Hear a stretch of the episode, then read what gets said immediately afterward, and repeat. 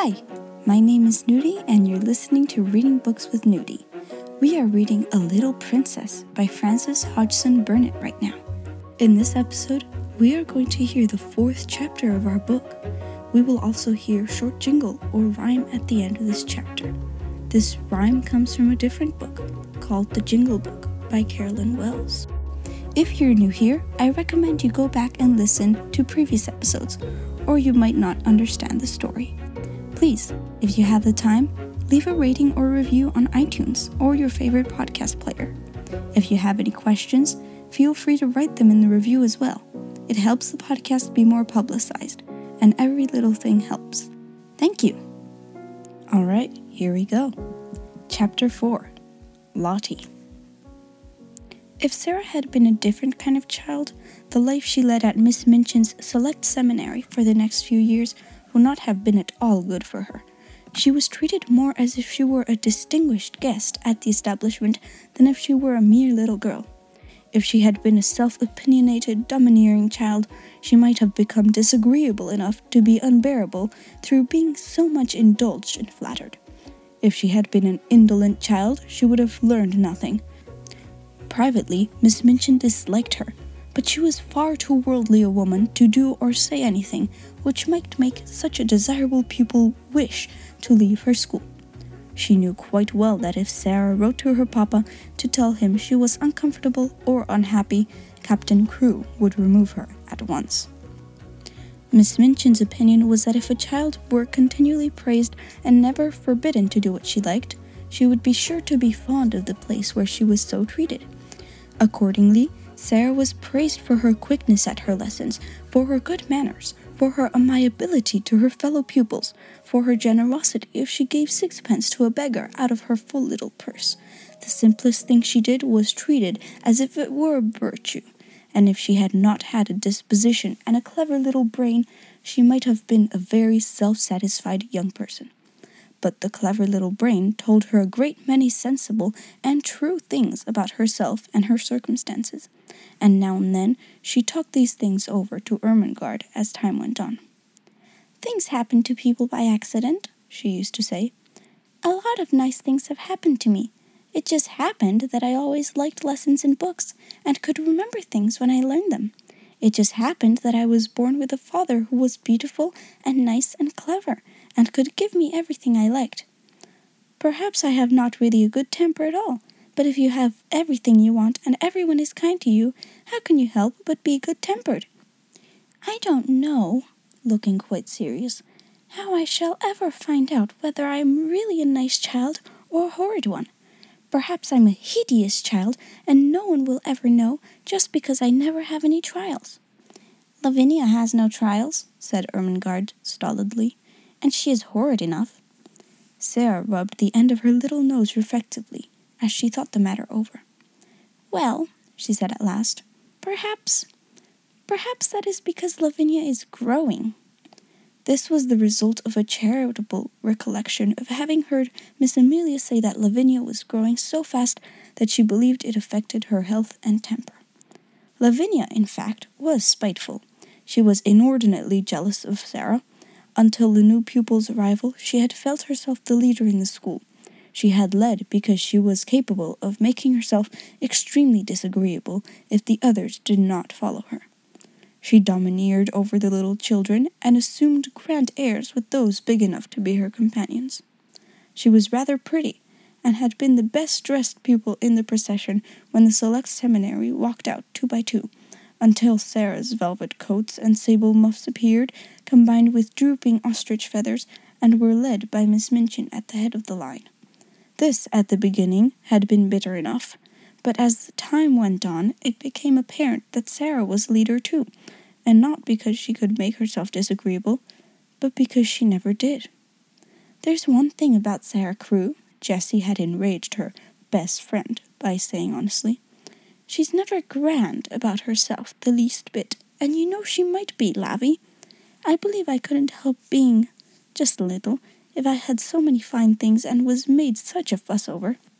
It's disgusting, the way Miss Minchin shows her off when parents come.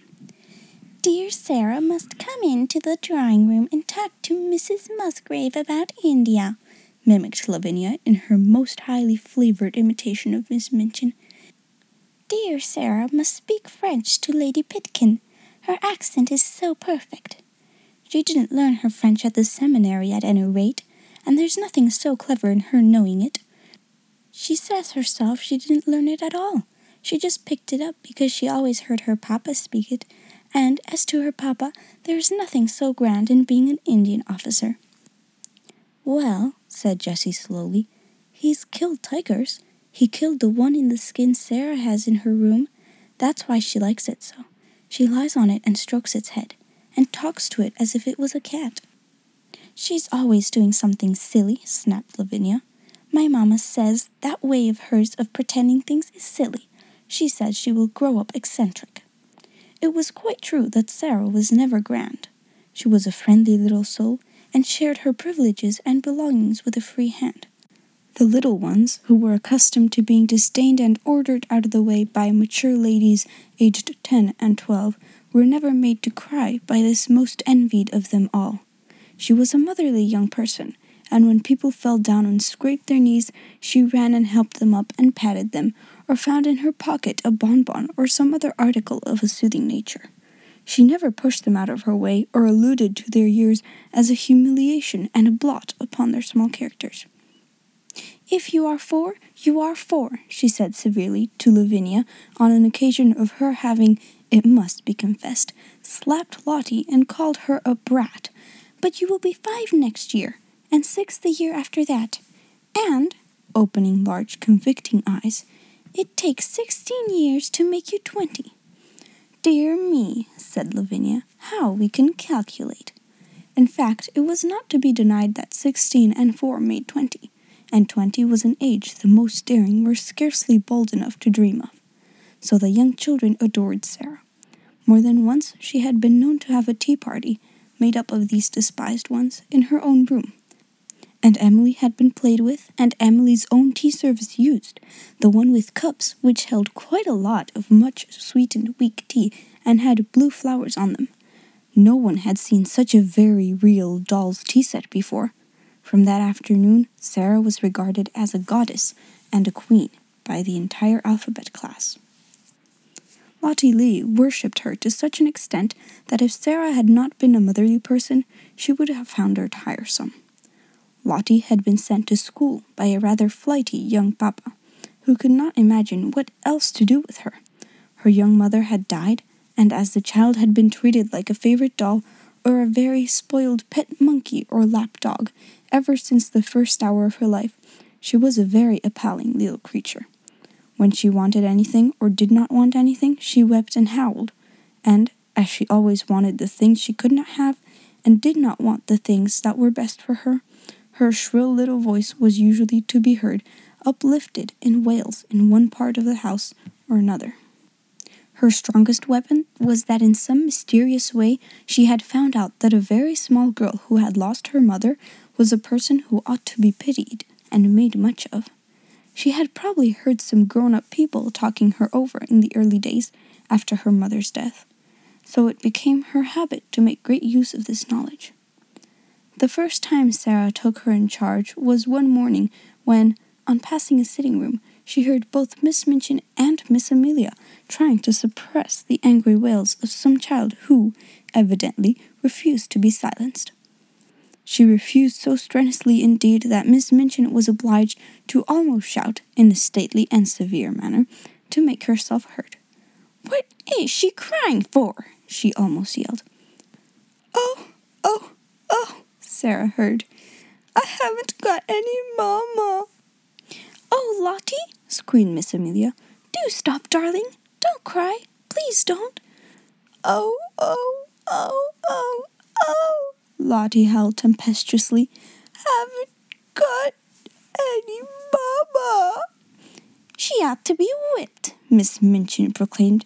You shall be whipped, you naughty child. Lottie wailed more loudly than ever. Miss Amelia began to cry. Miss Minchin's voice rose until it almost thundered. Then suddenly she sprang up from her chair in impotent indignation and flounced out of the room, leaving Miss Amelia to arrange the matter. Sarah had paused in the hall, wondering if she ought to go into the room because she had recently begun a friendly acquaintance with Lottie and might be able to quiet her. When Miss Minchin came out and saw her, she looked rather annoyed. She realized that her voice, as heard from inside the room, could not have sounded either dignified or amiable. Oh, Sarah, she exclaimed, endeavoring to produce a suitable smile. I stopped, explained Sarah, because I knew it was Lottie, and I thought perhaps, just perhaps, I could make her be quiet. May I try, Miss Minchin? If you can, you are a clever child, answered Miss Minchin, drawing in her mouth sharply.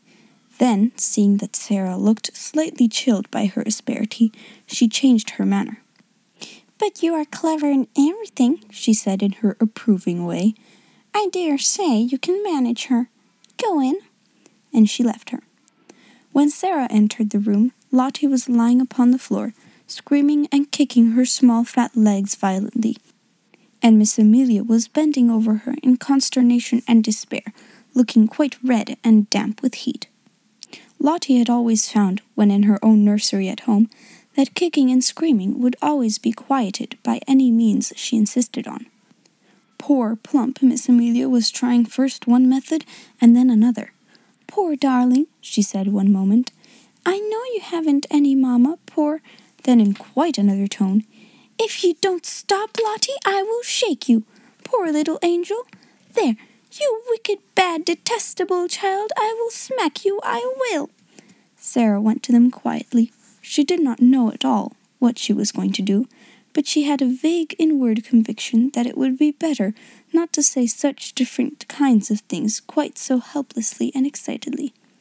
Miss Amelia, she said in a low voice, Miss Minchin says I may try to make her stop. May I?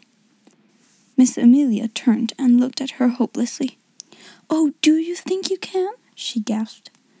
I don't know whether I can, answered Sarah, still in her half whisper, but I will try. Miss Amelia stumbled up from her knees with a heavy sigh, and Lottie's fat little legs kicked as hard as ever. If you will steal out of the room, said Sarah, I will stay with her. Oh, Sarah, almost whimpered Miss Amelia. We never had such a dreadful child before. I don't believe we can keep her but she crept out of the room and was very much relieved to find an excuse for doing it. Sarah stood by the howling, furious child for a few moments and looked down at her without saying anything. Then she sat down flat on the floor beside her and waited. Except for Lottie's angry screams, the room was quite quiet. This was a new state of affairs for little Miss Lee, who was accustomed, when she screamed, to hear other people protest and implore and command and coax by turns, to lie and kick and shriek and find the only person near you not seeming to mind in the least attracted her attention. She opened her tight shut, streaming eyes to see who this person was, and it was only another little girl. But it was the one who owned Emily and all the nice things, and she was looking at her steadily and as if she was merely thinking. Having paused for a few seconds to find this out, Lottie thought she must begin again, but the quiet of the room and of Sarah's odd, interested face made her first howl rather half hearted. I haven't any mamma, she announced, but her voice was not so strong. Sarah looked at her still more steadily, but with a sort of understanding in her eyes. Neither have I, she said. This was so unexpected that it was astounding. Lottie actually dropped her legs, gave a wriggle, and lay and stared. A new idea will stop a crying child when nothing else will.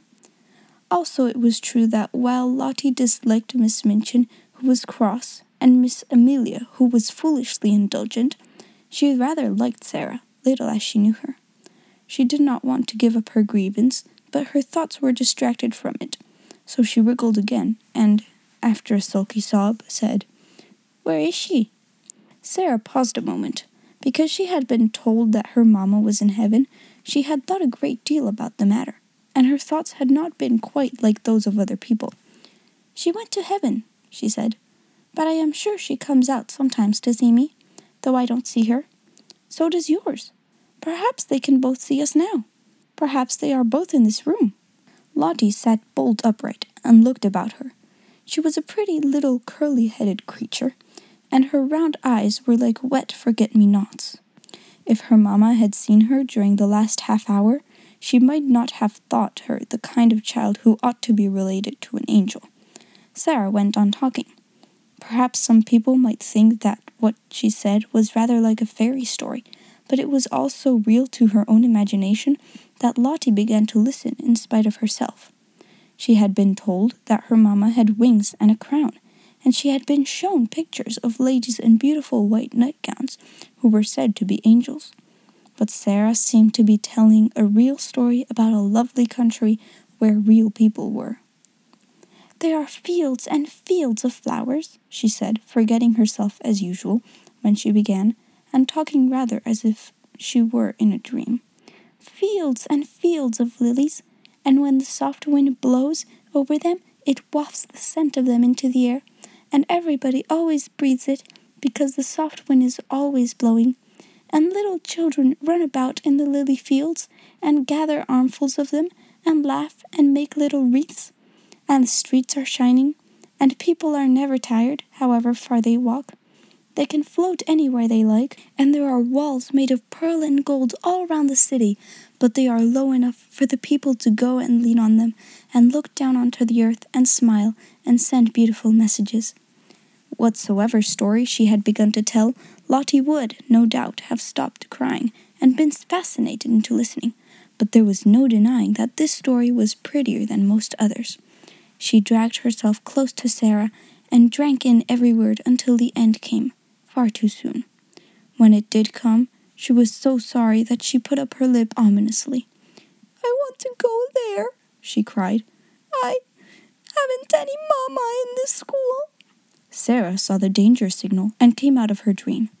She took hold of the chubby hand and pulled her close to her side with a coaxing little laugh. I will be your mamma, she said.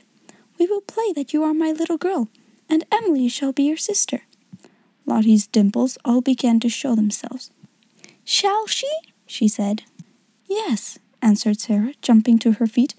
Let us go and tell her, and then I will wash your face and brush your hair. To which Lottie agreed quite cheerfully, and trotted out of the room and upstairs with her, without seeming even to remember that the whole of the last hour's tragedy had been caused by the fact that she had refused to be washed and brushed for lunch, and Miss Minchin had been called in to use her majestic authority. And from that time, Sarah was an adopted mother. There's something missing in this episode, isn't there? Oh, there it is. It's jingle time. Today's jingle is called Our Club. Here it is. We are going to have the mostest fun. It's going to be a club, and no one can belong to it but Dot and me and Bub. We thought we'd have a reading club, but we couldn't, because, you see, not one of us knows how to read, not Dot, nor Bub, nor me. And then we said a sewing club, but thought we'd better not, cause none of us knows how to sew, not me, nor Bub, nor Dot. And so it's just a playing club. We play till time for tea. And oh, we have the bestest times, just Dot and Bub and me.